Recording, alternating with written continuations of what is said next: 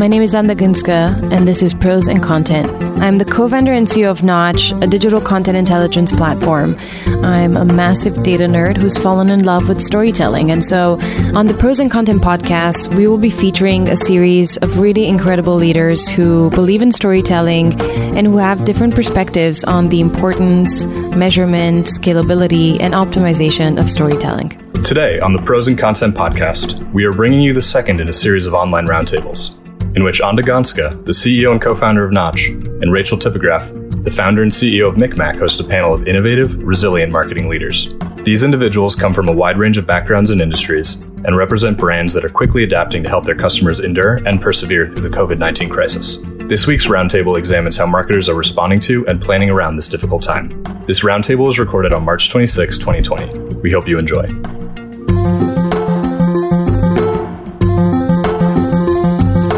So, Anda, it's kind of crazy. With something started as a text message last week, we've now touched like 2,000 marketers with this webinar. And, yep. you know, as every day progresses, things are changing within the global economy, but also in marketing. So, I know today we really wanted to dive in and try to understand how people's marketing plans are shifting in real time. I'm curious from your perspective, working across your clients right now, like what shifts have you seen this week? Uh, so I've been talking to almost all of our customers over text, email, phone calls, video calls, and the consensus across the board is that you have to very quickly change your creative. Um, some, um, from what I understand, have decided to completely halt uh, any media spend, but others who have managed to be nimble and adjust quickly from a creative standpoint have actually managed to put out content that actually makes sense, that doesn't sound tone deaf. And what I've noticed is the difference between those who've managed to do that versus those who haven't is actually this idea of having an internal resource, so an internal content studio. And I know that this was a big uh, debate, it is a big debate in the industry around external agency, internal agency. I'm not saying that there's right or wrong answer, but I think it's enabled uh, brands like Bank of America, for example, to very quickly adjust their creative message and make sure that if they're going to put paid media dollars, they're putting it behind the right message that's um, that's going to resonate at a time like this. What about you, Rachel? I mean, your analogy of in-house agency, I would say, is analogous for our business for people who had an internal e-commerce marketing team versus those who did not. But I'd right. say, by and large, uh, the trend of last week continues for us this week, which is we're seeing insane growth right now within grocery brands and spirits brands. We're seeing anywhere between 200 to 400% week over week growth. And we're watching budgets shift from places like events, TV sponsorship dollars to e commerce marketing. But I think one of the most interesting things that I learned this week was what's happening in China now that things are starting to normalize. So, one of my VCs who makes a lot of investments in the US and China sent me this chart, and I thought I'd just read some of it. So, e commerce uh, was one of the few winners in China's new homebound economy. Overall, they've seen that city congestion is down 25% to 75%. Visits to online travel sites are down 59%. Ride sharing is down 60% hospitality and restaurants are down upwards of 90%. But people are cooking at home. So grocery delivery is up 60%. Recipe app usage is up 44%. Food delivery, though, is down 50% because people have concerns around food contamination. And then in terms of what's happening online, internet usage in China is up 72 minutes per person. E commerce is up 10% overall logistics and fulfillment is being restricted, uh, is being impacted right now because of travel restrictions, but it's quickly coming back now that people can come back to work. And that around half of the overall losses within the first three weeks of people returning to work are coming back. So I'm sharing all of this because I feel like we're all looking for a dose of optimism. And Anda, this is something that you and I have been talking about that we feel once things will normalize, there's going to be such insane growth across all of the categories that we all work across. Yeah, and uh, to that point, um, I was thinking, you know, with the, my economist hat on, that um, oftentimes when, well, every time that we've had a true recession in the past, it's been some type of supply shock and i think this time around the fact that it happened so quickly and it you know we we fell on all fronts so quickly i think it's due to the fact that this was a demand shock first and foremost and my hope is that um, you know once we feel secure to go back to our life before some things will change. Um, but overall i think demand is going to uh, go back up because there's so much pent up demand already. Like i'm i'm dying to kind of go on a trip. I can't wait to to jump on an airplane at some point soon as soon as i can. Um, so I think I think we're going to see a lot of exuberance coming back into uh, a normal market. But that being said, you know, I think when, when I look at the, the forms of marketing that have really made an impact in the last couple of weeks, um, e-commerce 100%. I think, again, you know, going back into our world content and making sure that companies don't seem transactional in times like these, but that they're also thinking about how to add value, how to how to sound empathetic, um, equally important. So, on that note, I thought we would start and yeah. bring folks who are probably smarter than us into the conversation. I totally agree. So let's just lay down the rules of the road so everyone knows what's about to happen. We have around 20 incredible marketing leaders. We're going to pick their brains on how they're navigating COVID 19. Everyone's going to get five minutes. You might see me politely interrupt folks so we keep time. And if you're listening, there's a Q&A function. Ask questions every uh, at every 30 minute marker, we're going to take questions from the group. And thank you all for coming. So, Anda, why don't you kick it off?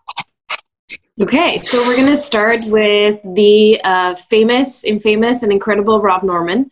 Um, hi, Rob. Welcome. Can you hear us? Hello, Anda. I can. So, um, Rob is uh, is one of those incredible thought leaders in our industry who everyone, from what I've been able to tell, has a lot of respect for. Um, everyone looks at you to see where the world is going, and I think you've already created a bunch of content about what's going on in the world of marketing due to COVID 19. Um, we've been lucky to have Rob on our board at Knotch, and he's brought tremendous value and perspective to us as a company. And I wanted to have Rob on today to give us a sense of what he sees across the many different industries that um, he's in touch with because of the work that you continue to do in partnership with Group M. So, Rob, um, I wanted to just turn it over to you. You know, I've sent you a few questions, but I think we would all get a lot of value from just your overall observations around what's happening in the realm of agencies, what's happening in the realm of the customers across different industries. Well, thank you. I, without pouring a bucket of cold water on the opening, which was remarkably optimistic and, and, good for that, but there are 3 million people and their families in the United States as of today that won't be especially exuberant uh, anytime soon and won't be taking trips or, or, or doing anything else. When we had an increase in the record, previous record for new filings for unemployment was 650,000 and went to over 3 million today. So there's a lot of work to do. Everyone has their own personal landmarks about what being shut down means. Um, today is the opening day of the baseball season, or it should have been the opening day of the day- baseball season. And for some of the people that know me, they'll know how much personally I feel the lack of one of our great rituals every year. And the other thing I would say on a personal note is that having heard of all the lists that you and Rachel have got on, um, as of Monday, I qualify for the new 60 over 60 list. Uh, uh oh, uh, which I'm hoping to. Uh, thank you. Which I'm hoping to to get on uh, next time. We'll make that uh, happen for you, Rob. Thank you. I appreciate that very much. I mean, there's, it's, it's going to be lonely, but I, I'm going to be there. So, to actually sort of cover some of your questions, um, and you posed to me, you talked about sort of reallocation of dollars. So let's think about it first from a kind of broad media macros. What we're seeing, and that's thanks to my colleagues at Group M for this, and I've tried to summarize this not precisely, but to give you a flavor, that total uh, big screen video viewing is up about 20% since the uh, lockdown began to sort of take effect. Within that, total sports viewing, unsurprisingly, is down 50% and will be heading to even lower numbers than that sooner rather than later. And total news viewing is up 100%. It's hard to imagine any circumstance that we could have predicted that would have put news up by 100% and sport down by half. So a lot of the reallocation that's been going on has been people effectively moving things out of sports properties because there are none into other available inventory, but not wanting especially to be in news coverage because there is rightly or wrongly a degree of toxicity about the relationship between advertisers and bad news. And it's a challenging time for all news outlets who are seeing tremendous audience delivery and creating amazing value for their audiences, but are not able to monetize that value uh, effectively. So clearly, uh, with major events like March Madness and Opening Day coming up, tons of brands committed act. They are moving quite a lot of that money, mostly elsewhere in television into the networks they worked before.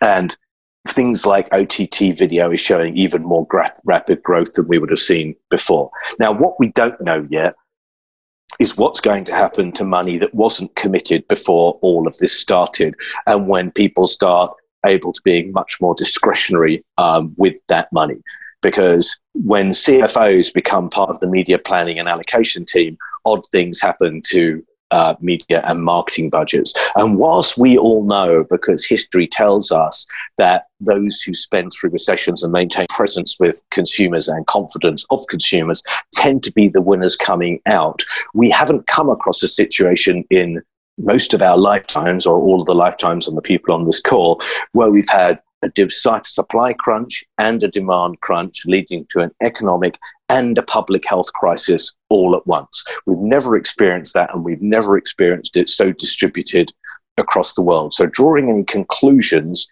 for what's going to happen next, I think, is very hard. So, right now, you'd be better off being a capital light business than being a capital heavy business. You'd be better off right now having distribution of virtual goods and other goods through e-commerce channels than you would be through retail channels.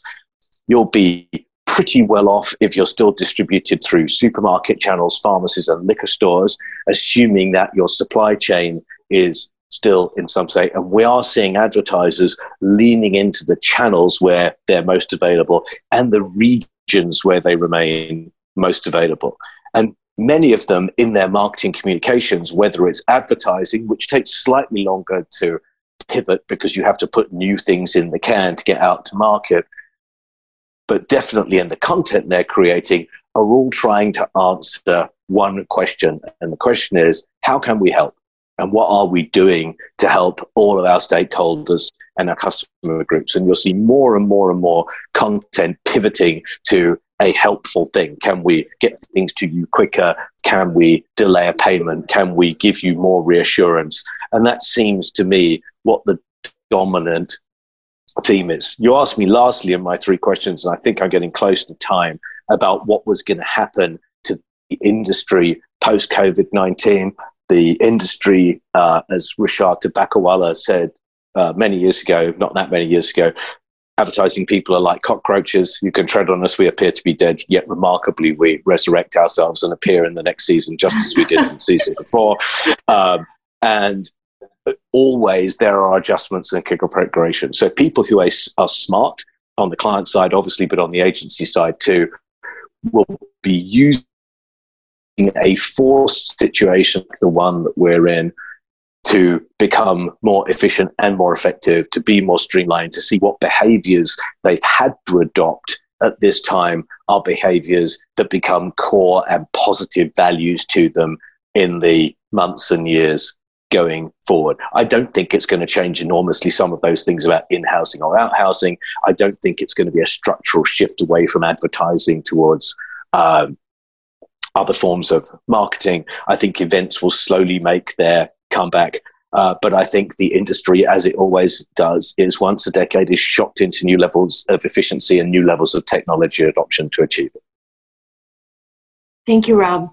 That was brilliant. Yeah. Um, I have. Can I ask Rachel? Can I ask a quick follow up question? Sure. We're cutting into time. Thank you. Okay, just one quick one. Um, in terms of channels, Rob, um, do you think there's any particular channels that will uh, kind of thrive from this um, and will continue thriving after, and other channels that might not as a result of it? Well, it's a new layer of catastrophe for local print, in particular for the newspaper industry. Uh, again, seeing great audiences and poor funding. So it could be a death rattle for more of them, even more quickly than we've seen before. I think that uh, it's been a tremendous opportunity for people to resample the offering of both television networks and the OTT market. And clearly, we've seen massive usage on all of the digital platforms as we would expect. Um, and so, but I don't see um, a big macro effect. I mean, there's other outliers our data tells us that video game playing has gone up by 47%.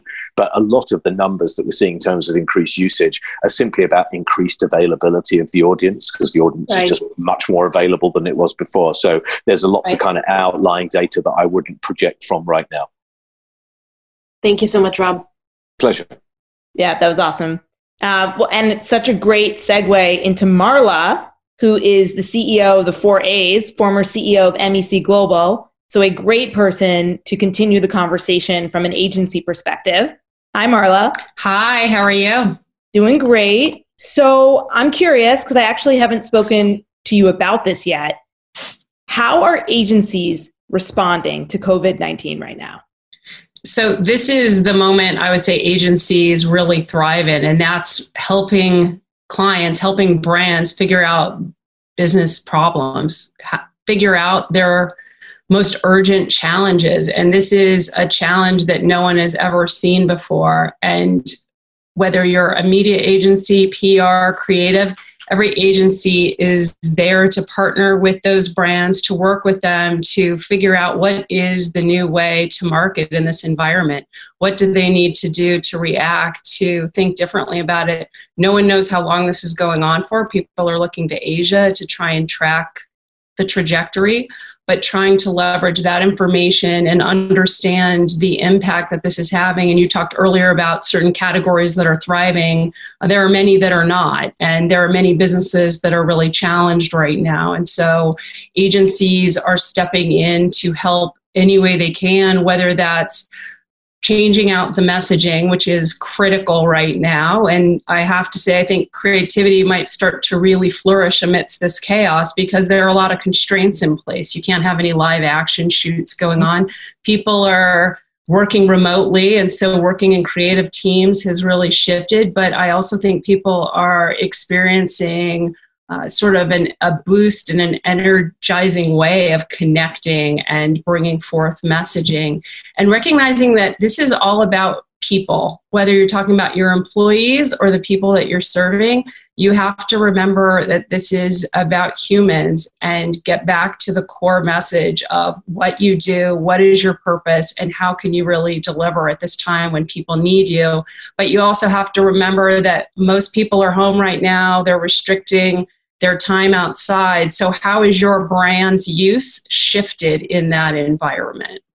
Um, so I'm just I'm putting my brand marketer hat on. You know, when I ran global digital at Gap, this time of year, we would start briefing our creative agency for holiday.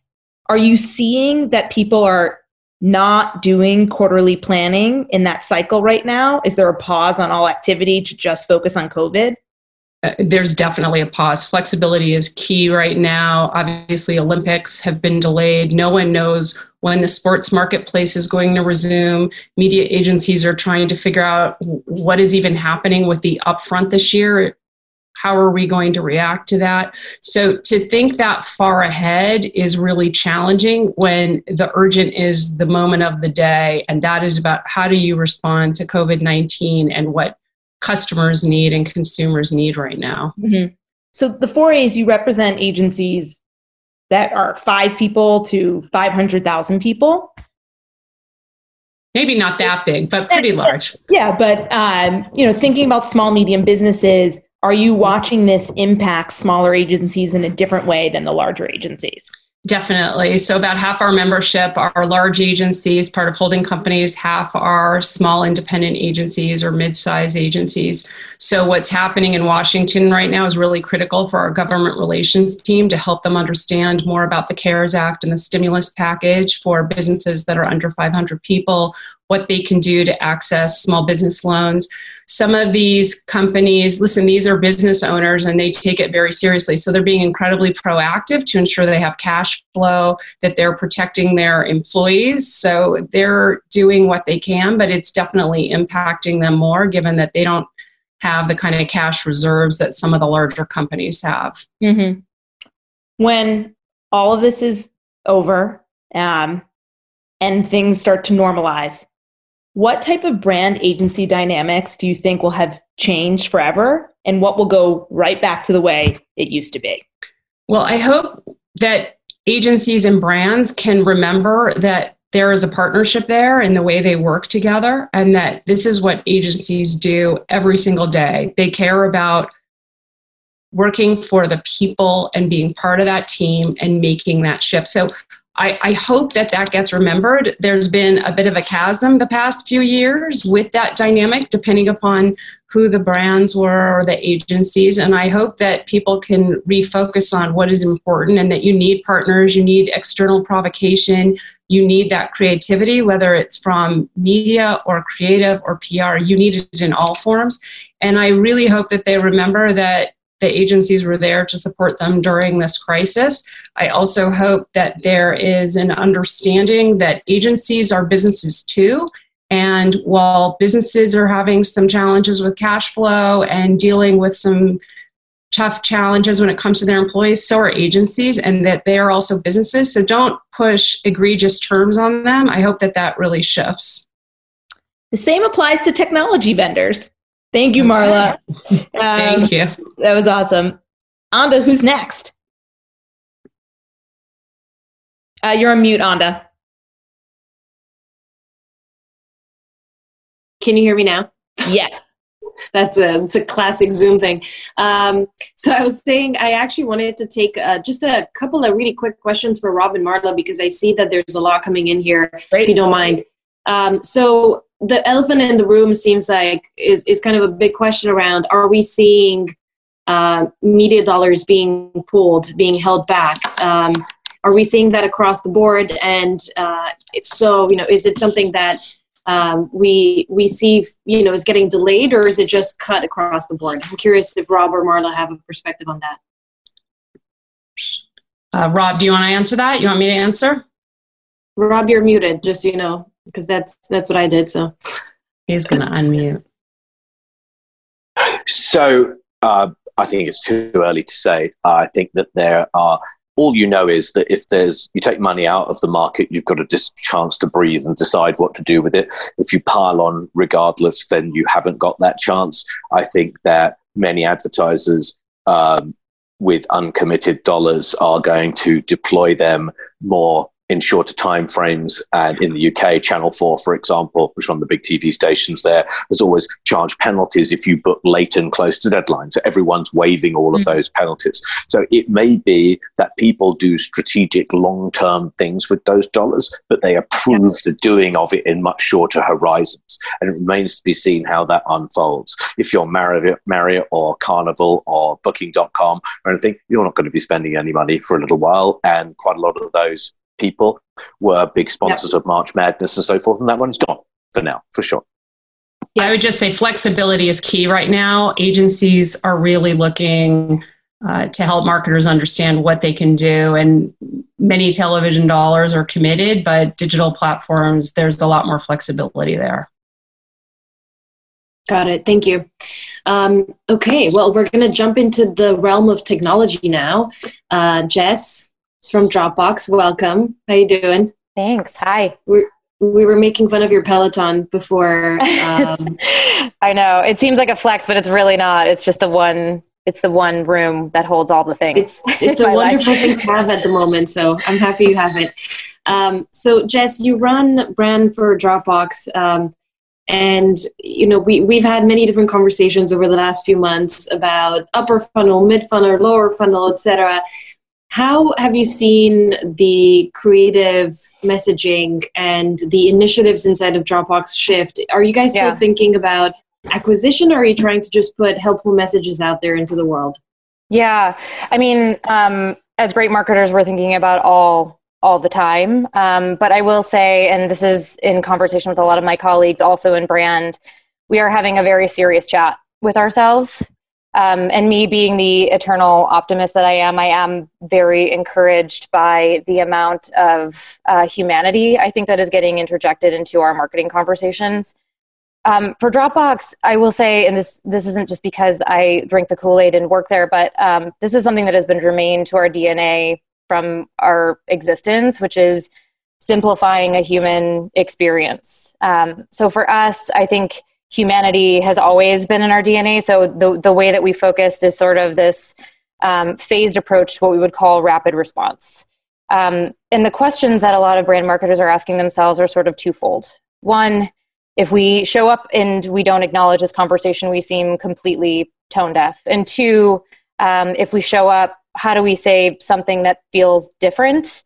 Um, how are we not in this sort of like sea of sameness and just sort of like feeling like we're piling on to what everyone else is saying? And this is especially true in sort of the sector that we that we compete in. So um, the things that we've been thinking about differently is how do we actually um, align with like-minded partners and other companies that would probably be considered potentially a competitor how do we create partnerships and sort of band together in moments like this and then um, it's absolutely starting our conversations with um, building trust by by our brand and the things that we want to offer our customers. I think rob mentioned this but um, you know the the lens at which we're placing all of our uh, initiatives under is is this helpful? Um, this is not an opportunistic moment for us even though it's difficult you know when it, we're having cfo conversations it's difficult to not feel that way of okay we are a virtual and a digital company offering workplace solutions. Um, but everyone is very much aligned all the way to the top down that you know everything that we need to do needs to be under that lens of are we actually helping our customers right now I know tech companies are extremely focused on demand generation, which already creates an interesting challenge for brand marketers yeah. inside of tech companies. Um, do you think a moment like this gives brand marketers a, a, chance to shine and really show the power of brand, or is the world even more acquisition focused because you know the CFO has a stronger voice during a time yeah. like this? I, I, think the the former. I think this is a, a time for a brand to shine, and that sort of alludes back to what I had mentioned of a lot of my colleagues in brand having serious chats with ourselves. Um, I I personally think. Um, and sort of documentation that I continue to go back to is the Edelman Trust Barometer. Um, I think that this is sort of the catalyst of what consumers have expected from brands for a long time. Um, I think that just beliefs based buying and a shift towards consumerism is something that is uh, definitely prevalent. And I do think that from a brand perspective, uh, this is an unfortunate catalyst, but a way that we should have been thinking about how we take brand to market and how we behave in the world um, on a day to day, regardless of, of this current cultural crisis. Thank you, Jess. Appreciate yeah, that. Of course. Um, so, Rachel, I'm going to move on to Jamie from JP Morgan. Let's um, do it. And then we're going to jump back. We're going to jump back to you. So, Jamie, hi, welcome. Welcome back, I guess. Can you hear us? Uh, I think your mic is muted. The sound isn't coming through. Can you hear us now? I can hear you. No. Can you hear me? Oh, there we go. Yes, okay. now we can hear you. Okay, that works. Okay, good. So, welcome, Jamie. So, um, Jamie, tell us a little bit about how uh, how you instead of JP Morgan have thought about the creative challenge um, around responding quickly with content to all the different needs that your customers currently have and all the questions they have around how they can manage their wealth during a time like this. Um, how have you managed to do that, given the fact that it's challenging to coordinate the production of content across many different partners? Yeah, no, absolutely. We, um, for us, this is sort of our sweet spot in a way. Um, that's what we've been focusing on for a long time. We have tons of thought leaders who are always creating content and publishing views. And we're sort of, you know, we're a bank and a wealth manager, but we're in the advice business. So that's sort of just kind of turning the dial up to 11 right now is what we've been doing, just increasing that cadence a lot. So um, we had luckily done a lot of work in the past year or two just getting our digital publishing machine humming um, and coming up with a publishing cadence and uh, deciding what channels made sense for what kind of messages. And so when this type of situation you know pops up so quickly we were lucky that we were able to just kind of you know turn on the fire hose so to speak and just get those views out there. And so we've done that in a few different ways. We've we've we have um, an email dis- distribution that goes out weekly typically that we've now escalated to three times a week and that's coming that's mainly talking about markets and investment views and things like that. Um, we've started and by the way just real quick who's making that content? Do you guys have an internal uh, writer team? It's kind of a, a it, it's a combination. Yeah, we have so a couple of internal teams like sitting within our creative services team, which is interesting, but they're not actually the ones who are writing most of this content at this point. Like it's subject matter mm. experts who are sitting either in the investment strategy teams or the business advisory or um, economists or our, our chief economist who's really been um, compiling and publishing some incredible research just due to the access to data and government agencies and hospitals and you know experts around the world that that they have. Um, and so it's been you know everybody's just kind of been losing sleep around the clock putting all these types of things out there. But um, to your point they may be writing it but then there's digital production teams who are kind of catching it and doing all of the you know things that need to be done in like whether it's a cms or you know digital channels to get it out to market. Um, and of course tracking it using our Knotch measurement tools. Ah. um, which is very important. And even in early days we've been able to deliver some feedback which is really helpful in a time like this to understand what's resonating and working um, we so you know in addition to like things going out on the web and email we really ramped up webcasts and calls with our clients. So that's something we would do typically like ad hoc or occasionally. And now we're doing it like minimum twice a week, sometimes more often.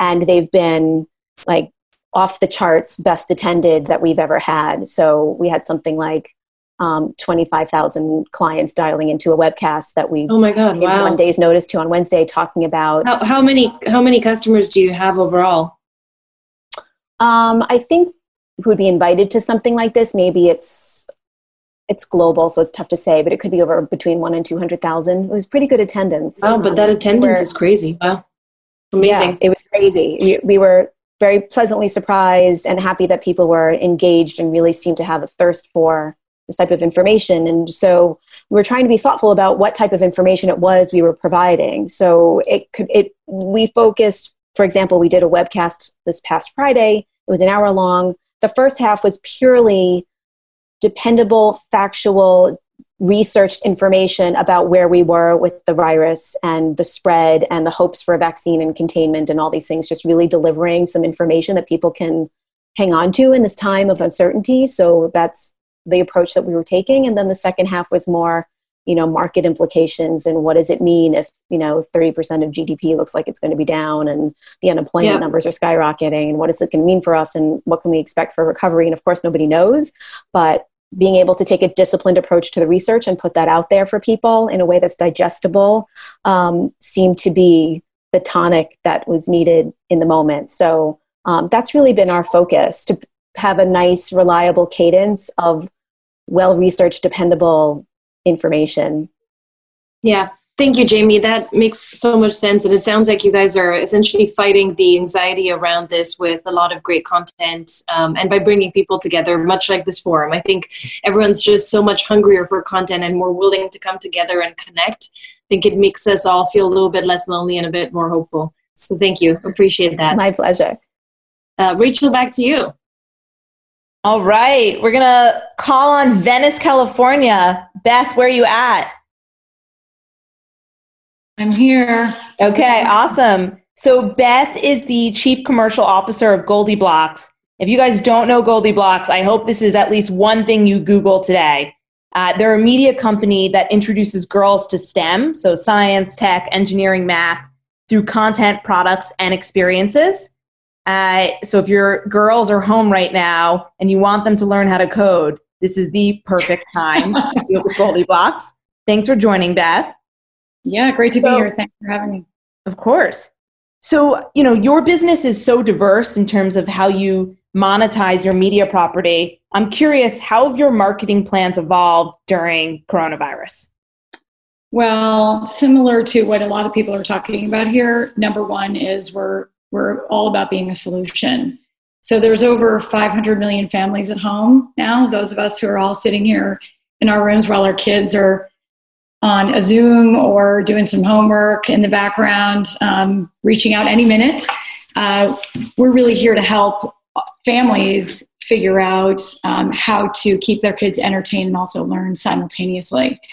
So, from a marketing perspective, we have also increased our communication. Um, we have a very robust newsletter of over 100,000 people. And so now what we've been doing is reaching out almost daily to let families know, in fact, today, how to make watermelon soap because isn't watermelon soap way more fun than plain white soap?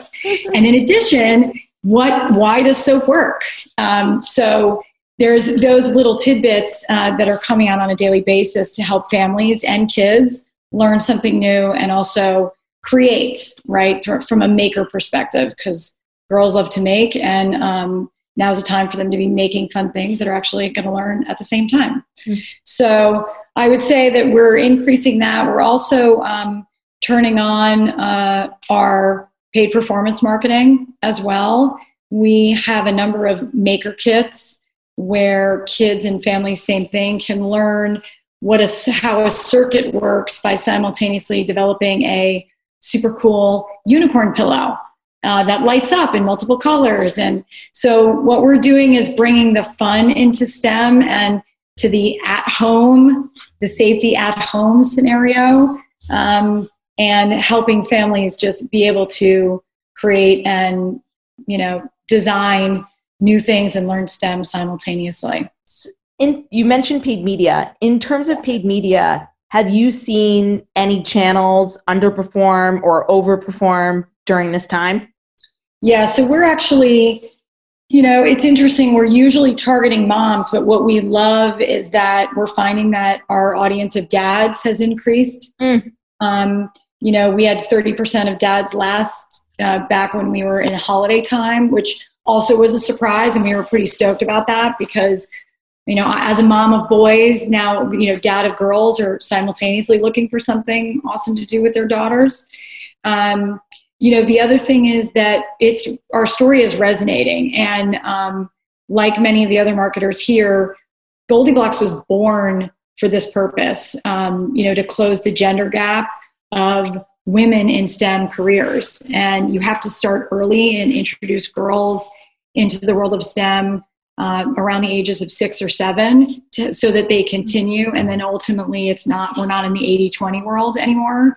Um, but you know what we're finding is that during this time parents are also looking for these projects. And so we have something called the all gold package which is buying all eight of our products at a major discount right now to help families at home and we're selling more of those than we've ever sold before. Mm-hmm. so um, so it sounds like it's you know kids are having a good time and, and parents we're happy to be able to offer a solution for families during this time. That's awesome. I hope everyone checks that out who's on this line. You know the other part of your business is the original content aspect. Right. So yeah. now that we live in a world where we can't do original content shoots how are you navigating that so um, it's a little tricky as always, but I think because of our YouTube digital background, we're super scrappy, and uh, we're we're looking at this in in sort of the new arena where we're doing more even shooting like this, right? Like actual um, education through experts. In fact, what we're doing next week, um, we have a, a female expert, viral expert, who has been studying bats for years from Stanford. And we're going to be doing a live chat with her next week so that kids and families can ask her about what's going on and, and how bats can actually not only teach us about how viruses are born, but also how to cure these types of viruses, um, et cetera. So we're thinking about the, you know, we're thinking about where we are today and also how to utilize technology and our partners like YouTube to be able to bring this content to families um, all over the world. Awesome. Thank you. Yeah, thank you. Yeah. Anda, who's up next? So, up next, we have John from Bank of America. Welcome, John. Hey, guys. Can you hear us? Yeah, Hi. absolutely. So, John, I'm so excited to hear from you because we chatted on Sunday. You gave me a call to first of all tell me that I should never call you wise again because you don't want to you don't want to sound old. So I'm never calling you wise again. oh my god, that's hilarious. Um, Did, no, that wasn't and- at the beginning two- of the call. That was at the end of the call. yes, that's true. And two, uh, you sent me this amazing podcast that you've somehow managed to put together in the age of COVID with what was it like three different people being interviewed. They were all doing the interview from their own homes and recording themselves on an iPhone, and it all sounded so seamless. How have you guys managed to to do that and other things? And by the way, there's a question actually I was just looking at about audio as a channel um, and whether we as co-hosts think that that is going to grow in importance and an investment. So I'd love for you to maybe take both of those as a as a start off. Yeah, sure. I mean, I think we've been pretty. Um, we're looking at innovative ways of making things clearer for people. I mean, there's a lot of audio casts that are coming out of the bank on a daily basis where people are hearing phone calls and researchers. And so, what we want to do is make sure that everything we're doing is accessible to the layperson. a lot of this stuff is complex, and when you look at you know search terms, the, the search terms are very simple and very clear. People are looking for some some answers. I mean, for that particular piece, um, we asked people to take their iPhone and and hold one iPhone a, a foot away from them and record the conversation, and then use another phone for the conversation that they were having for the podcast. Then we asked them to send us Mhm. the the audio recording directly, uh, whether Dropbox or uh, Intralinks, uh, so that we could um, get the audio file. And then we edited the the audio. We all of the the team took all of their editing tools home, um, and threw the music on and did some quick packaging and and threw that out on iTunes. So that was one way. Another How another- quickly did you turn that around, John? well, we taped it last uh, Thursday, and we were ready on Monday to put it out there. You know, we weren't working all weekend on it, but a little bit of work over the weekend. I think for video too, and I and we're we're seeing that YouTube um, searches are up, and and YouTube um, uh, demand is up, and so there's been a lot of how-to requests. Um, and for video, we're just accepting the fact that that people are well you know you can't watch a program where the anchor or a reporter isn't re, you know recording out of their home. So if you use zoom or if you use uh, facetime recordings we're okay we're coaching people before the video we're trying to get the best quality that we can but people are receptive to this and i think we should try not to be perfect so we can get some video out there and and answer people's questions one of the top questions today was will I be getting a stimulus check? What should I do with the stimulus check? Um, so Yeah. having um, a, an Ask Merrill video out there for our Merrill clients or for the Better Money Habits, the consumers who are very interested in that information, getting them that video uh, from someone that they can trust. Um, it, it, it's not as hard if you just you're willing to kind of be innovative with your um, delivery. John, you're a thought leader in the content space. Um, you've been um, such an inspiration to, I think, a massive community of, of content leaders. Tell us, what do you think it happens with content, or, or rather, how, how has your job and the importance of your job and your craft evolved from before COVID? Tell us about during COVID and after COVID. Yeah, I mean, like this whole situation we're in is just so hard for so many people, and so many people are going through so many things. And we all know people. I have people on my team who are, um, you know, not not well. And um, so, I mean, the most important thing is is that it's it's been hard for everyone, and and, and I think we all re- understand that empathy is how you connect with people, uh, and even in our content programming. Um, and I also think that you know the, the idea that messaging and and but certainly product messaging is going to have to move aside for fact based answers for people. I think that's very important. And so my team has really rallied around the opportunity to deliver um, those answers and those insights. So we feel we're not just inspired, we feel really proud as a team to be able to deliver that content.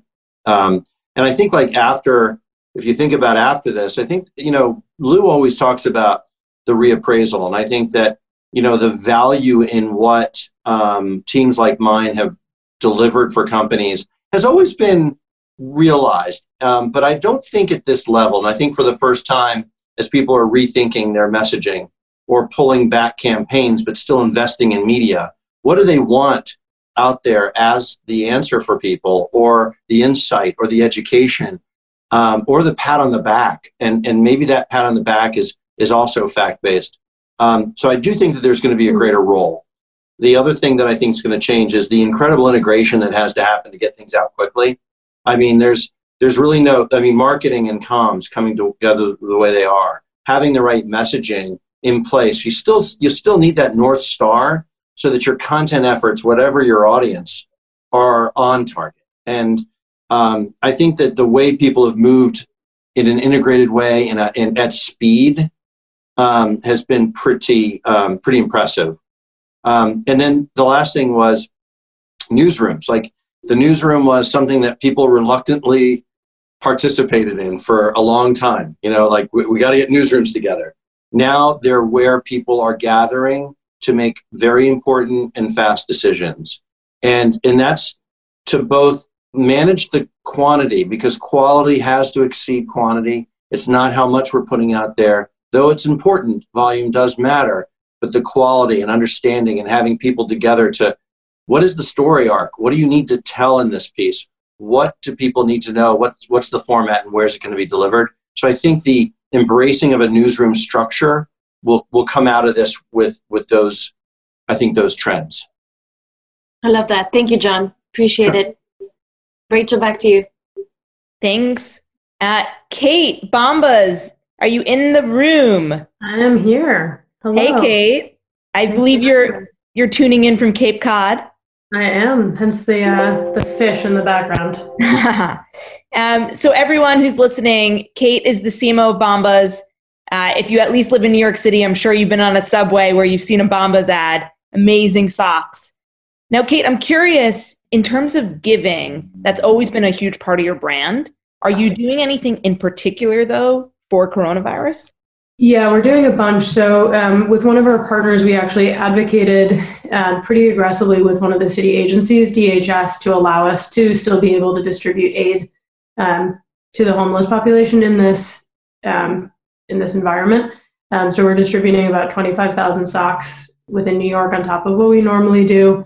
We also worked with a number of different partner organizations to help them redistribute um, supplies that they had. So, hand sanitizer masks, etc. Um, trying to get those to the right places. We got um, Brooklinen to donate 400 pairs of sheets uh, to the Bowery Mission cool. um, because they're now changing over their their cleaning way more frequently than they than they normally would. Um, so we're we're pretty active um, with the community at the moment.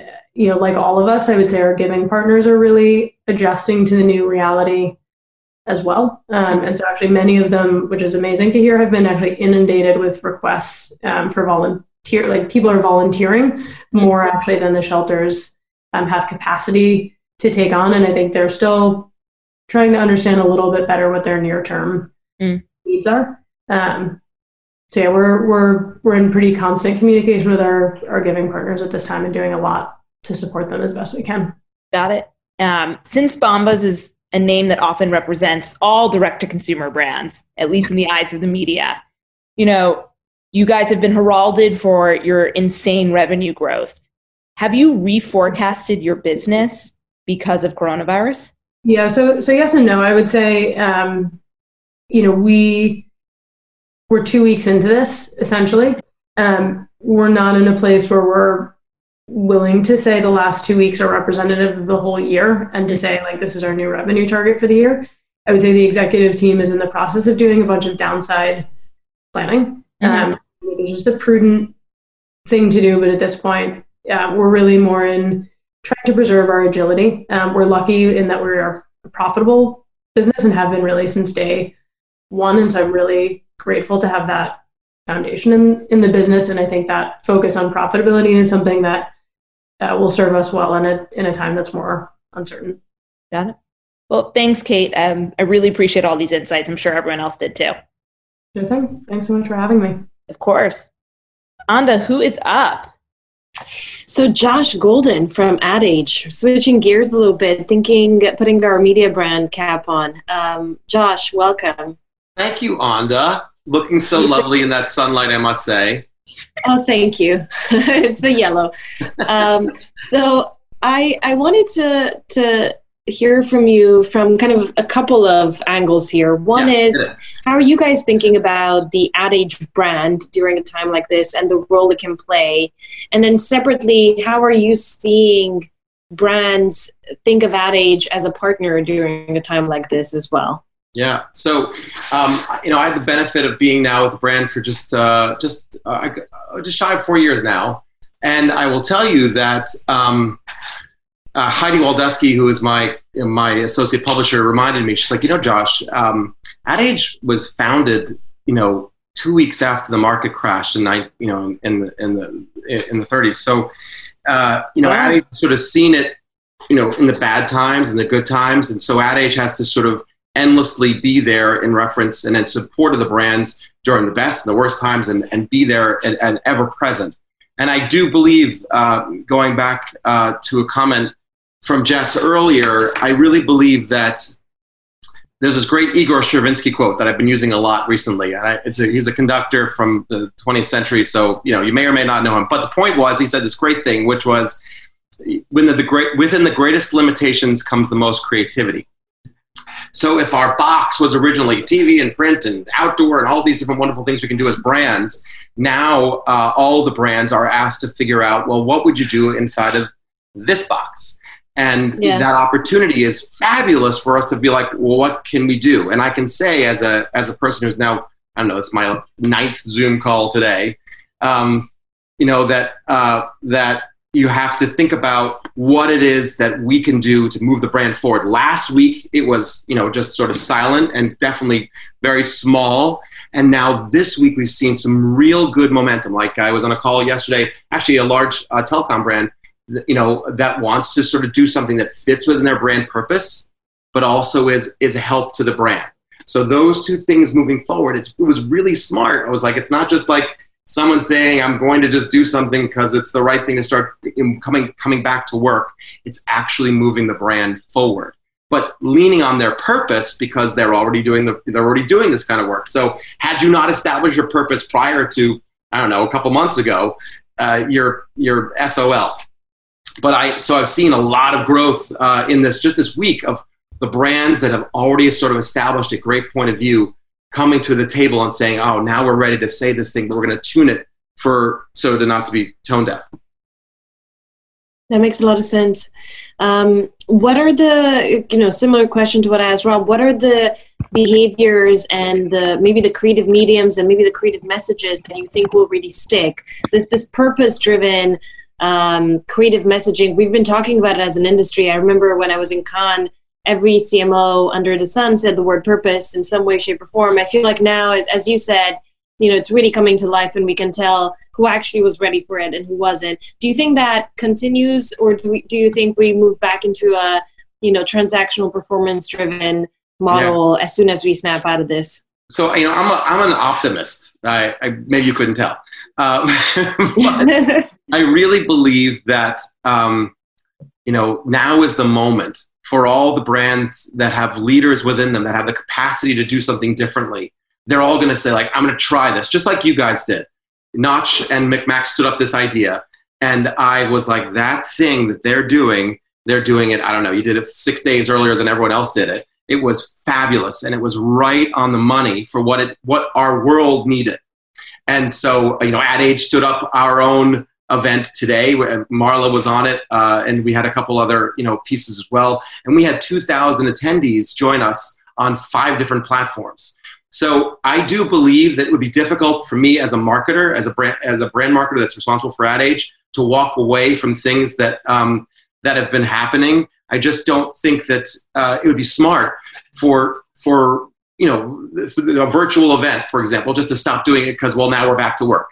Although I'd love to see, say, in July or late June, that everyone's sort of back in virtual events or thing, and I'm not sure handshakes are ever going to come back for a while, but let's just say they did.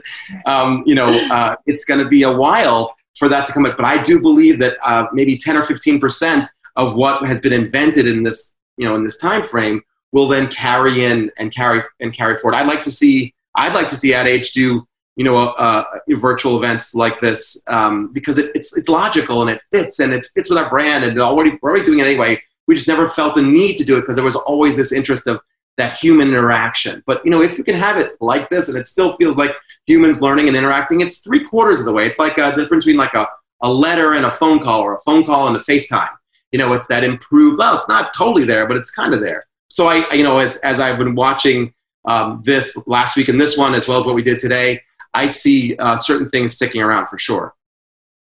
Thank you, Josh. And uh, Rachel and I are open for bids if you'd like for us to host this on, on the Ad Age platform. So let us know. oh, I see. Okay, that's that's a wonderful offer, both of you. Thank you. You can live stream us to Ad Age's Twitch. Yeah, well, it's funny. we did we did do uh, we did Twitch today as well. I do. I want to recommend and do a little shout out for Streamyard. If no one knows the platform, it was awesome. Mm. It hmm. allowed us to live stream to LinkedIn, Facebook, YouTube, uh, Twitch, and um, our site uh, all simultaneously. That's cool. Very cool. Um, Anda, you think it's time for the poll? Oh yeah, let's let's shoot up the poll. Um, so the for those in the audience and for the co-hosts as well, we've decided to send you a question so that uh, we're starting to look at some data as we continue in the conversation. So if you could please look at your screen and answer real quick, that'd be great. So, what are you doing with your events budget from now until the end of June? Is the question. Awesome. Uh, I think we should take a question from the audience. Yeah, let's do it. There's do a lot it? of good ones. Yeah. Um, I want to do, I think, Christine Cooks. So, with 100% lift in news consumption and journalists being described in similar ways to healthcare workers, it is likely brands will see news differently going forward. So, because of the growth of news and the importance of journalism, do we feel marketers will be more open to moving paid dollars to news organizations? Who wants to take this? I feel like Rob, you might have a perspective. Anyone? I else? have one. All right, John. So I think prior to this, um, you know, the, our media teams were looking at supporting news organizations that were helping to deliver the truth. I think truth is so important, and brand. I think that trend will be accelerated. I mean, before this, it was critical to us over the last three months. How are we working with the right companies? When when the New York Times or the Atlantic would come to us, we wanted to work with them not just because they had good ideas, but because they were extending the value on, in a news organization. So I do, I just think it's catapulted. Uh, that's my response. Rob, what about you? Well, I have to declare an interest. I'm on the board of the BBC Global News and World Service and BBC.com. So I do have a, a, a dog in the race, so to speak. Uh, I would love to think that uh, people got over the idea that somehow there was a toxicity related to the truth. And whether the world is full of good news or bad news, the fact is that the things other than sport with which most members of the public who buy things are engaged with is the news. And brands have coexisted with the news for over 100 years in advertising terms. It's tremendous value for money. It gets an engaged user and whilst tonality remains important in advertising, advertisers should not produce draconian blacklists that eliminates the funding for one of the most important elements of our society. I don't feel strongly about it though. Thank you, Rob. oh, wow. Um, I knew that would be a good one. So, uh, up next is Dana uh, from Sanofi. Dana, you still still with us, broadcasting I, from your basement? I am. I am. Sorry, I was on mute. No worries. So, everyone, Dana is the head of media at Sanofi. Sanofi, I'm sure you guys own some of these products like Icy Hot, Gold Bond. So, uh, you know, Dana, the last few weeks we've heard countless direction to not hoard products right now. I'm curious during this time, have you seen a change in the customer journey and buying patterns? Yeah, absolutely. I mean, I think, you know, um, you know, I mean, our reason for existing is today, right? I mean, as an organization, we're about customers and patients and making sure that we're meeting those needs. Um, we have seen a lot of um, what looks like pantry stocking of our products. And so a lot of our focus is around making sure that we're securing our supply chain, making sure that there's product available as people need it. And, and unlike, I think, a lot of the other panelists who've discussed, um, you know, focusing on purpose driven type of messaging, we're sort of going back to our roots and being being able looking to be able to provide patients and customers with information information that's important to them particularly now as they're trying to understand what's the difference between a cold and an allergy what are they suffering right now um, how do they kind of know the difference how do they know when they need to raise an alarm bell versus you know taking an otc product. I think the other thing as an otc division of sanofi we need to kind of do our part so that we can allow the rx side to focus on the more important things like finding a cure right now. And so we need to deliver against our core part of the business so that we can allow the funding and the and the, and the money to go towards the bigger purpose of why we exist which is trying to find a cure right now. Mm. um, that's a very motivating message i'm sure for your team. Since you lead media what changes are you making to the media plans that you might already have in market? So I think we're we're constantly analyzing what what is you know um, again, we're, we're looking at the demand that's coming through along with our media spend because the last thing we want to do is create a situation where, um, you know, there's more demand than we have supply.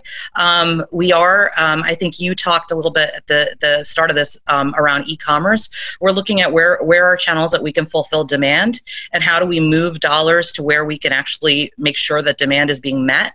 Um, how do we make sure that, you know, we're, um, we're adapting our creative and our messaging to um, think about, you know, again, how can we supply information? I mean, we work on allergy products. Allergy products usually focus a lot of outdoor activity. How does that work in a day like today, you know, where people can't be outdoors, can't be enjoying the outdoors the way that they traditionally do, but but there's still a need for our products. So how do we kind of adapt our messaging and our messaging strategies? Um, how do we look at you know everything from our manufacturing plants to figure out how we can supply things that are in need. So you know we have gold bond which is um, you know a hand lotion. Um, you know how do we look at our manufacturing plants and look at things like can we provide hand sanitizer? Are there things that we can do to sort of shift our our resources to be able to meet the demands of what's what's currently most um, important um, you know, we're looking at our measurement, our metrics. We're understanding engagement in our messaging so that we know which are the mes- messages that are resonating. Are we seeing drop off in our view through rates on certain messages, which kind of gives us the sense that those are not the most urgent ailments that our mm-hmm. consumers and our patients are, you know, focused on? How do we put the dollars towards those things that are the most um, important and on people's mind, you know, and most concerning right now? Mm-hmm. Um, my last question for you you know we're partners and i know that you guys were planning some product launches some yes. net new product launches how are you thinking about net new product launches in a time of coronavirus I think along with the same filter of everything else we're looking at, you know, now is not the time to, you know, launch a new product to try to make an extra dollar if it's not relevant. Um, we're better focused pushing our dollars against those things that, again, um, allow us to meet patient demand and consumer demand. Um, you know, um, we, we, as you do know, we had a couple of big launches. There's there's uh, logistical issues as well. It's very hard to create shoot creative right now, right? Mm-hmm. So there are logistical issues as well in terms of um, uh, successfully launching those brands. But again, the more important filter is: are those products relevant right now? Mm-hmm. Because if they're not relevant, um, it would be nothing but tone deaf to try to launch new products right now in in in a world where people are going in for the most critical products. We don't want to create a need. We don't want to create additional need for consumers to spend time in, in, in grocery and in mass for products that aren't really relevant to what, what they need today. Yep. Thank you, Dana. Um, Kyle from California, you here? How's it going, Rachel? Good. So Kyle is the VP of Digital Marketing at Monster Energy. Um, so still in the category of consumer products, but way different than I would say Gold Bond. So oh, yeah. So Kyle, I'm curious, how are your marketing plans evolving right now? You know, given the backdrop of everything that's happening.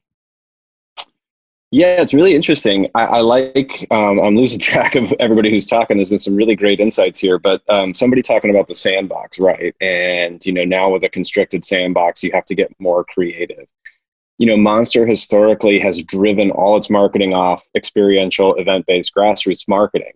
None of that's happening right now. Mm-hmm. Um, so for us, you know, it has almost forced us to do the things that my team and I have been advocating, which is we need to be investing in promoting the right experiences um, more forcefully in the digital space. We need to be expanding the scope of how we promote our product portfolio in the digital space, and particularly e-commerce, which we're obviously working with you guys at MikMak on. Um, so in a weird way, this situation has kind of forced everybody to sort of narrow focus on how we do that because we don't have any other choice right now. We don't have Supercross. That whole circuit got canceled. Our NASCAR sponsorship, none of those races are happening. Um, and then there's a lifestyle angle to this, which is the company's been predominantly heavy in action sports. Um, we are actually OG to gaming. We're one of the few non endemic brands in the gaming and esports space that has the reputation of an endemic brand. Mm. But we haven't invested in it the right way and I'm on emails even as everybody's talking where Kurt Busch and Ricky Stenhouse are going to participate in NASCAR iRacing on the weekend. And now all of a sudden you've got the NASCAR team hitting my team up because gaming and esports rolls into digital saying, what do we do? How do we take advantage of this? How do we get on Twitch? How do we, you know, harness the power of that community for these people who have zero idea what they're doing? Um, we've been setting up rigs uh, for esports streaming with some of the drivers because they have no idea. So I've got our gaming team on the phone saying, "Here, we'll walk you through how to set your computer up, your monitor up, everything to be, you know, ready to rock and roll." So it's interesting in the sense mm-hmm. like you obviously don't like for these things to happen on a human level. They're terrible in, in many respects. Um, but I would say from from my team's vantage point, it's it's helped us in the sense that we have a clear focus now that we can kind of rally everybody around to say, you know, we need to be doing things fewer, bigger, and better, um, and investing more in the digital space that way versus trying to just cover the event landscape with monster logos. Mm-hmm. Um, so you talked about, you know, shift to ecom. Dana before was talking about demand, inventory management. How are you thinking about that right now? Retailer specific media programs and marrying that to what inventory and demand is available. Yeah, we're trying to do a couple things. Um, and a few people have touched on this, whether it's going back to your roots or thinking new and different ways of, of talking to consumers. But I do think your role and the context, context always matters. You know, there's that saying if context is king, context or content is king, context is God. I, I really do think context matters now. So at Monster, we've done a lot of soul searching on, you know, the, the companies here that are talking about social good and some of those angles. We're doing that we're doing it behind the scenes, right? We're supporting the military. We're, we're supporting uh, frontline healthcare workers with, you know, cases of monster energy if they need a boost because they're working 18 hour, 24 hour, 48 hour shifts. Um, but we're not out there trying to be the brand that's going to hug the world because it's just not a part of uh, our core and who we are. And it would come across as inauthentic if all of a sudden Monster was this brand who's trying to be a cuddly teddy bear who's, you know, helping everybody feel a bit better about themselves. What we can do though is we can provide levity to people because we have a ton of entertaining content in different walks of life that people would love to watch and kill time and break away from the news for. And we have a lot of products that quite literally, if you need a boost because you have three toddlers running around, or you're trying to meal prep for the week, or you need to work until midnight because you've been taking care of your kids halfway through the day, guess what? We have all kinds of stuff for you. We have a coffee with an energy blend in it. We have zero sugar energy drinks that have different flavors. Like we can kind of help you get the boost you need. So we're trying to think of it from those two angles. And on the product angle, we're working sort of retailer by retailer, right? As the shift's happening to e-commerce, you know, we're seeing that trend as well. Most of our business is still C-store, um, and a lot of them are still open for business, but the foot traffic's down, obviously. C-store so as in trend, seven, for folks who don't know. Convenience store, sorry. Yeah, like convenience retail. So 7-Eleven, Circle K, Speedway. Single can purchase is still mm-hmm. predominantly how we're sold. E-com is exploding, Amazon in particular, but – you got to get somebody over the hump to buy a case of Monster. I mean, that's just reality. Um, but we are seeing growth there. So what we're trying to do is say, what's the low hanging fruit? Um, going out and going after new consumers with a brand message right now can work. Going out with a product message is tough because you're trying to convince somebody to try a new product when they're really focused on essentials. So we've been kind of attacking it retailer by retailer and saying, who are our current customers? Who are people who have sent us a signal that they're interested? Maybe they visited a product detail page. Maybe they did an energy drink search. Let's go after those people, right, with the right kind of product to meet the need state they have let's make sure the message is contextually relevant. So if we're talking about our hydro product, which is a competitor to Gatorade, Smart Water, Vitamin Water, let's talk about, you know, this is the hydration you can get um, with an energy boost for crunches you're doing on your couch instead of in the gym, right? Like things that can help people make a personal connection to the product in the same way they might have with a Gatorade or with a Smart Water. So yeah. that's our focus right now and then we also have to play with the retailers because you know target uh, nixed media for everything that's deemed non-essential. So we can't even run on target right now whereas amazon is open for business. Yeah awesome. Thank you kyle. Really appreciate that. Yeah. So ingrid is the vp of global e-commerce at elf. Um, so ingrid i'm curious to hear a perspective of beauty during this time when everyone's staying home. Have you seen a shift in the customer journey? Yes Definitely. So, uh, just going, rewinding about three weeks ago to pre coronavirus world, our March messaging was all about festival season. So, Coachella, um, and it's all the impactful makeup looks that mm-hmm. make you ready for those moments. So, it's like glitter, eyeshadow, um, you know, really, really bold lips, and people are just not quite there. And so, we've actually seen a shift definitely on our e-commerce sales and consumer behavior and then also in google trends and then this larger industry trends towards skincare and self-care right mm-hmm. so there's um there's people that are for the first time invest playing with multi-step skincare whereas before it would just be simple they're also connecting skincare with health uh, self-care right? So it's like how do we in this high anxiety time adjust our personal habits to just make ourselves feel a little bit better? Um, there's been a pretty steep decline in color cosmetics. In specific channels though so for example on reddit there's people are having a field day with their like i finally have the 45 minutes in the morning to do mm-hmm. the eye look i've been meaning to try. So there's these like really sh- amazing artistry looking things that are happening and people are pulsing into the eye looks and the palettes and the really high payoff products that they've never seen before. So we've actually seen a big splinter in like general consumer behavior but then these like niche groups have been amped up more so than ever. Does this mean you're shifting paid spend to reddit? We're shifting our channel strategy as well as our creative strategy. So we always have had a pretty robust skincare message um, communication strategy, but that was across many different channels. And then the same thing with with color cosmetics. Mm-hmm. Um, what we ended up doing was holding color cosmetics messaging and being very, very channel specific with it. So we're not actually entirely doubling down on Reddit, but we're just really fine tuning the messaging that we're doing in that specific channel. Got it. So, uh, last question for you. This uptick in skincare, that wasn't something you were planning for. So, from like a supply chain demand, media spend, how are you managing all that? Yeah very, very actively. So I've been on calls daily with both our paid media agency as well as our warehouse to try and understand. So as soon as we started seeing the trend towards skincare, we immediately I had my merchant pull like how many weeks of demand do we already have in stock? Mm. And then, you know, based just taking a look at where other stock can potentially be pulled from.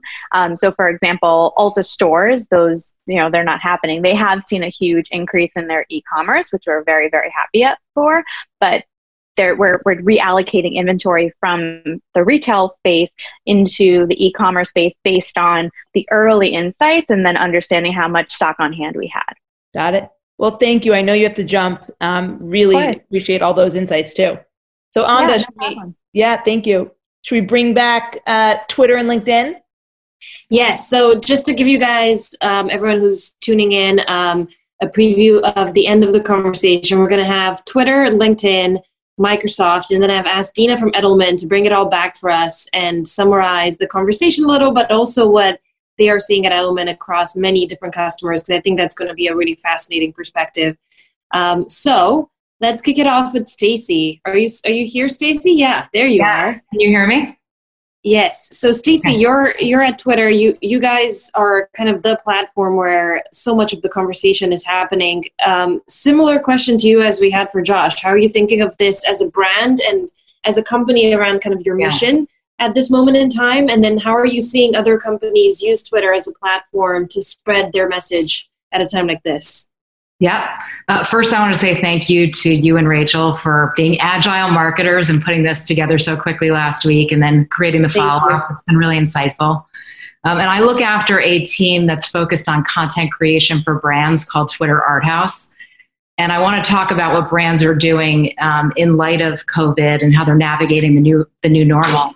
But I thought it would also be helpful to deep dive into some of the insights we're seeing around conversation and consumption because that was something that popped in the Zoom chat last week. Um, and less about the content to start, but just more about the conversation and what people are thinking and feeling. And so, if you think about how people turn to Twitter every day to see what's happening in the world or to express their thoughts and feelings, um, things like news, politics, sports, and entertainment pop on the platform every day. But we wanted to look at the conversations that were actually growing in volume and velocity week over week as COVID started to kind of take over the conversation.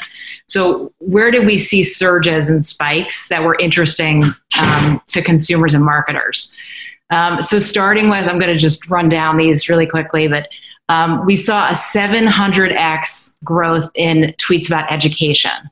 So, as parents start to become at home teachers and shift from taking care of the family to actually educating their, their kids, we're seeing a lot of conversation about that. Um, obviously, travel, and within travel, you've got the conversations around the theme park closings, um, the cruise ship uh, contaminations, but also people feeling this pent up desire to travel and explore. Even if they didn't have a vacation plan for the next few months, now they want to get out of their house and go somewhere. um, so we're seeing conversation about that. Um, we've seen business leaders leading the way more so than government. So we're seeing conversation about um, CEOs like Tim Cook who are making a commitment to manufacture um, masks, as well as uh, Elon Musk focus on ventilators. Um, Bill and Melinda Gates made a donation to um, fund uh, pharmaceutical testing and research to try to find a cure. Um, and we're also seeing, um, Rachel, you'll love this. We're seeing a pop in retail, 17x increase in conversation around things like um, panic buying, product shortages, um, delivery windows, and delivery slots for groceries. People start to convert that behavior online.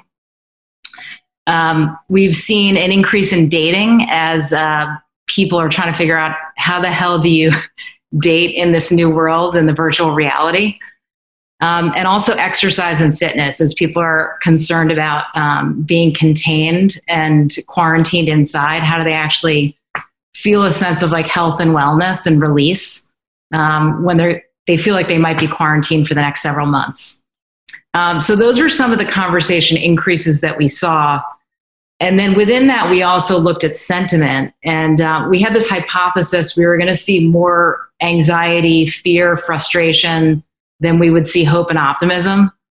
And we saw uh, that optimistic conversation outpaced um, negativity, which we were very surprised by. Um, there was a lot of conversation about gratitude, um, caring for family and friends, um, having Zoom conversations with social networks, um, actually getting closer to people, even though they're further apart physically. Um, and then when we looked at positive sentiment, we also see pets. Um, at first, people were trying to understand if pets could actually contract coronavirus. And then it shifted to appreciation that people are spending more time with their pets as they're working from home. And that's also like just a source of therapy. Um, and then obviously, like music, movies, gaming, um, streaming has become you know an escape and also a lifesaver for a lot of people. So i'm not sure if you guys saw but um, uh, beyonce stan um, tweeted that we should all get together and watch homecoming and she put home in all caps.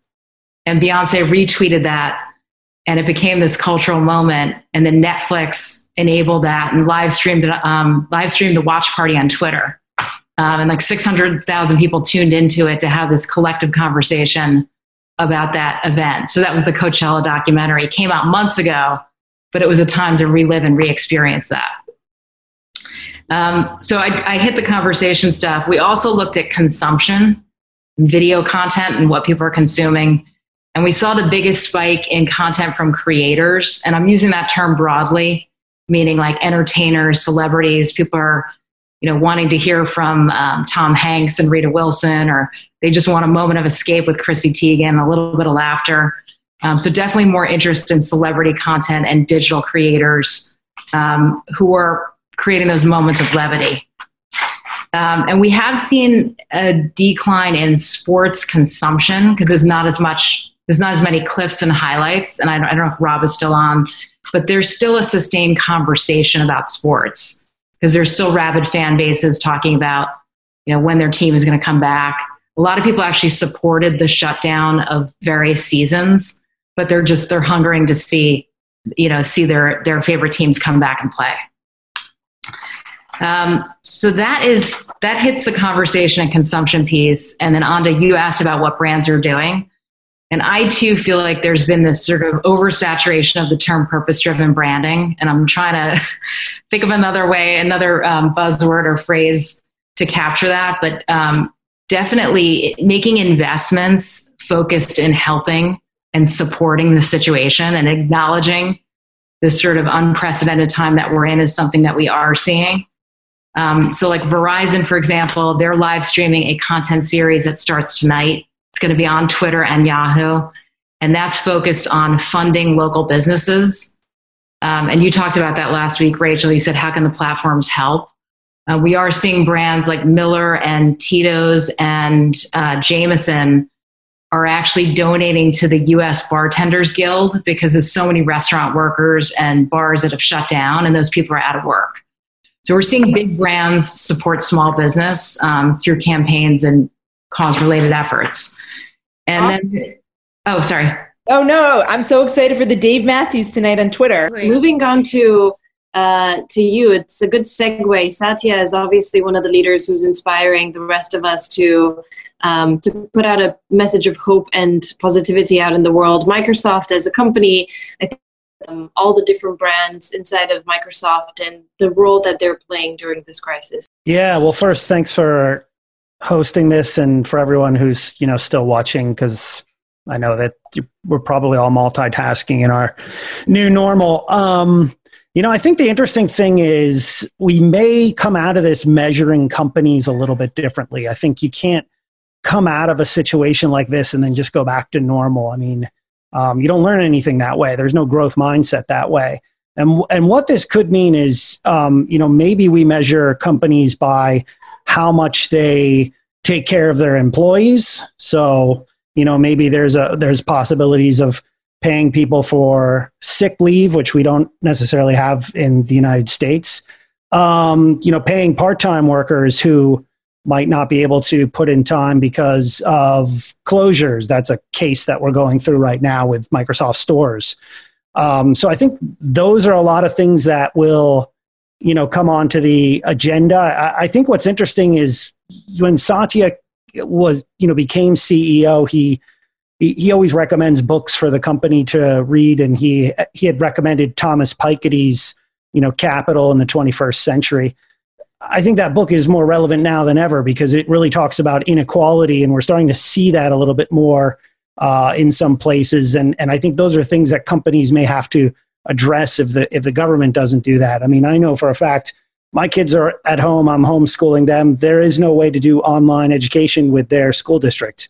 Yet we live in King County, which is one of the wealthier places in the United States. So I think you know those are things too where companies might say like, how do we actually uh, future proof for um, possible things that might might happen you know down the line? I think the shock to our industry is you know most people have looked at trend forecasters as like, yeah, I don't really want to pay for that. That's just a bunch of BS. I don't need that.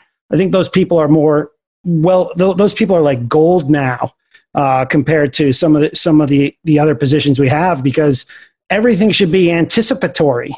Um, you know, we should always anticipate, you know, where are we going next rather than the reactive state that I think we've caught ourselves up in.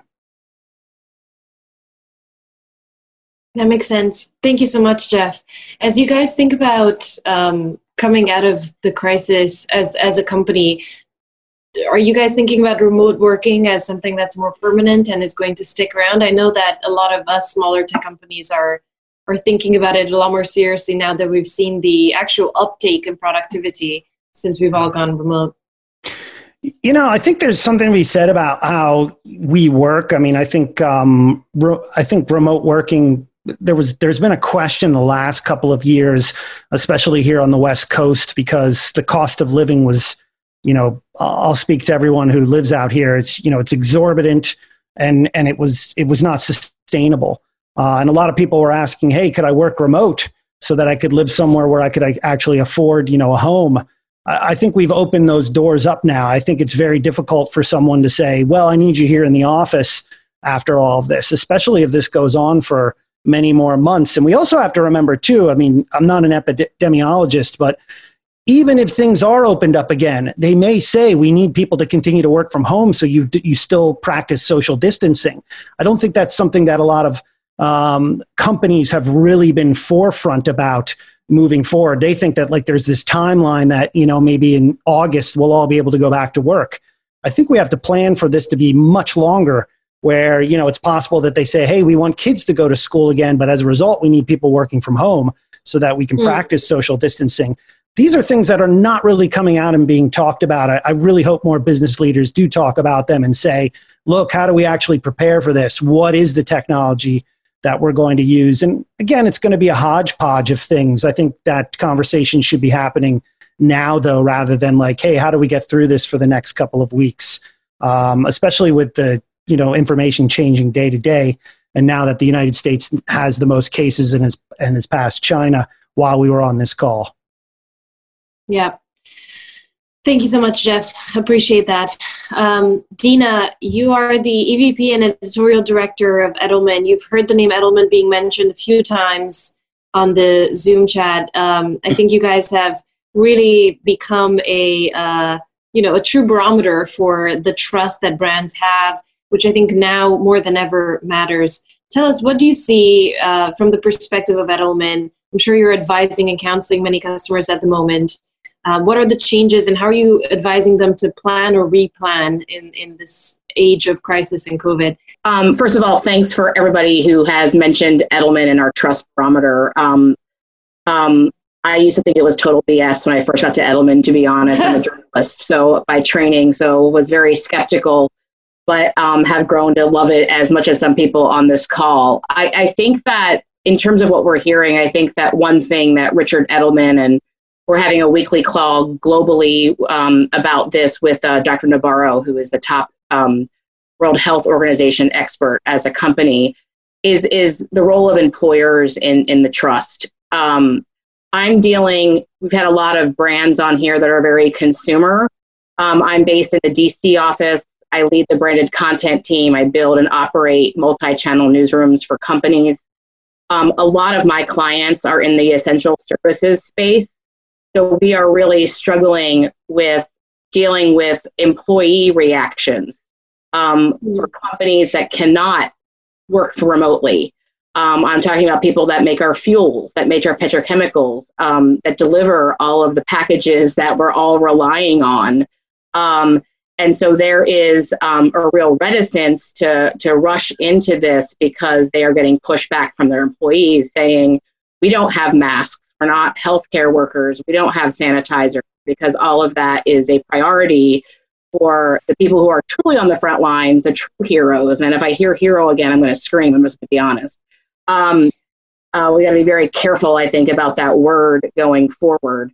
Um, so I think there's a real there's a real need for internal communications here as we think about external, particularly companies that have employees that have to be exposed um, and so I'm doing that with a lot in the healthcare space, the e-commerce space, the energy space, um, which I advise on. Um, a lot of things I think, I know I'm kind of the summary and like the cleanup hitter, for lack of a better word. Um, I think it's also, you know, I deal with, I half of my team is media strategists for earned, half of it is content creators for owned.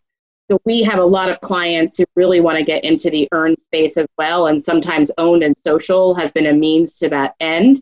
I think it's very hard to distinguish yourself right now. Everybody's making a mask, everybody's making a scrub, everybody's making hand, hand sanitizers. You know, you look at Zara, you look at Under Armour. Our client was on the phone with yesterday. They're getting into the mask game um, and uh, fanny pack game. So, so how do you distinguish yourself, and how do you do things that are authentic to the brand? You know, every company has a cares unit or a CSR unit, right? That's done this, that does donations, that does all this stuff. You have to, I think, do more than that to get attention um, right now because everybody's hopping in on that. Um, earned is a real hard slog right now. Thank you. I think it was Rob, as a former journalist. Um, my husband is basically, my husband's still a journalist. He's probably going to get laid off. They're probably going to sh- shutter military times because there are no events. 80 year old publication, by the way.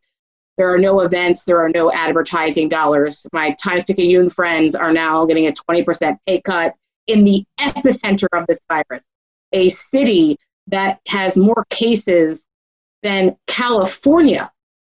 And Orleans Parish is a very small place, yet they just put their journalists on a 20% pay cut. So I think there is a real, real space for brands to tell their own story directly to their audiences. Love the woman from Twitter who talks about insights. You can't talk about this in a vacuum. My counsel to all my, my clients, and it always is this counsel, is you can't do anything in about vacuum. Context is everything. Know what people are talking about, what they're thinking and feeling. Yes, it's about health now and it's about the economy now um, because of the jobless rate and other factors. But this is not a typical crisis. I, as a reporter, before I went to the PR marketing side, I covered Deepwater Horizon, I covered 9 11, I covered Hurricane Katrina, and was there in New Orleans covering that story and eating out of taco trucks. Um, this is not going to go away. The dominoes are going to continue to fall. You look at school. I was a former teacher before I became a journalist. You are going to have educational gaps that last a generation. This story is going to talk about what the kids at this moment, why they're behind in reading, why they're not getting into college, why their SAT scores are down. So, this story is going to change the whole operating order for brands. I really think it's not going to go away. It is going to be the mega context because the ripple effects, it's almost mind blowing when I think of it as a reporter and somebody who covered these kind of things for many years, what the ripple effects are. I mean, they're they're so long because so many people are affected and the whole globe is affected. This is not about a plane crashing into the World Trade Centers and the Pentagon. This is about a global pandemic. Um, getting creative with creative. I love that we have a lot of clients that don't know what to do. We were shooting a nine part video series for St. Jude. This is childhood cancer. We're not going anywhere. We can't do any patient stories. These kids have no immune systems. So, so we had to shift and do non patient stories because we didn't want to interact with anybody that would be really sick if they got the virus. So, how do you do video? How do you repurpose things? Um, obviously, with the move to TV and visual, um, how do you also make ready made things if you're going the straight earned route for earned media who also isn't getting out there and shooting things? There's a lot of space for company to do B roll. I'm seeing brand journalists write for outlets. There was an LA Sentinel piece um, from a hospital brand journalist that is going directly to earn because of the gaps at the local level. Um, and then lastly, you know, obviously I, I, I am totally biased in this as a former journalist and as the wife of a journalist, but, but this is a real opportunity for brands to take the moral high ground and to also help journalism and to partner with journalists, whether that is helping them get the story, get that access, delivering that story on a silver platter in an owned way, um, or whether that is doing sponsored content, native advertising with these brands at a time where they're really struggling. I think I, I, somebody said it better than I. I think it was Rob too. This is the biggest. I think the fallout for journalism is going to be huge, despite what the numbers that we're seeing. Um, and that's a lot of people just having more time to consume the content. Um, that there's going to be a lot of vast layoffs at journalists, journalism outlets. There's, they're not. They're, they're reducing paywalls. So the subscriptions going up on this very topic are not really helping counteract the ad and the event revenue. So I think yeah, I thank you for that. I think everybody said I hope, but yeah, thank you. I appreciate um, the summary. I think the the last point you made um, is so important that you know the call to action to brands to really uh, galvanized around supporting journalism, but also supporting content as a category. Um, you know, hiring journalists, making sure that they're creating their own journalism, and taking that relationship directly with their consumers, and then finally creating paid content partnerships with these publications to support them during a time like this when we need them so much. So thank you for that. Um, Rachel, in in the effort uh, to kind of wrap things up in the last four minutes, should we tease up next week's session real quick? Yeah, absolutely. So this was session two. Session one, it was, I think, very much an inspirational share out. We were all reacting to navigating this for the first time. Today, it was amazing to hear how strategic and tactical everyone's plans have become. It's only been seven days since the last time we all chatted. Next week, we're shaking things up. We are turning to five CEOs um, that Anda and I have spent so much time learning from in our careers. They include Mindy Grossman of WW, Gary Vaynerchuk of VaynerX, uh, Kristin Lemkau of JP Morgan Chase, uh, Jeff Immelt, the former CEO of GE, and then uh, Hilarie Koplow McAdams, who was the president of Salesforce and New Relic and a few other big tech companies. So we're going to shake things up next week. It's really going to be a conversation about leadership during a time of crisis. Um, I know Anda and I are about to learn a whole lot over the next seven days as we prepare for it. Uh, we hope you all tune in. We only thought this was going to be a 90 minute session. I think every single time it, we just have to say it's two hours.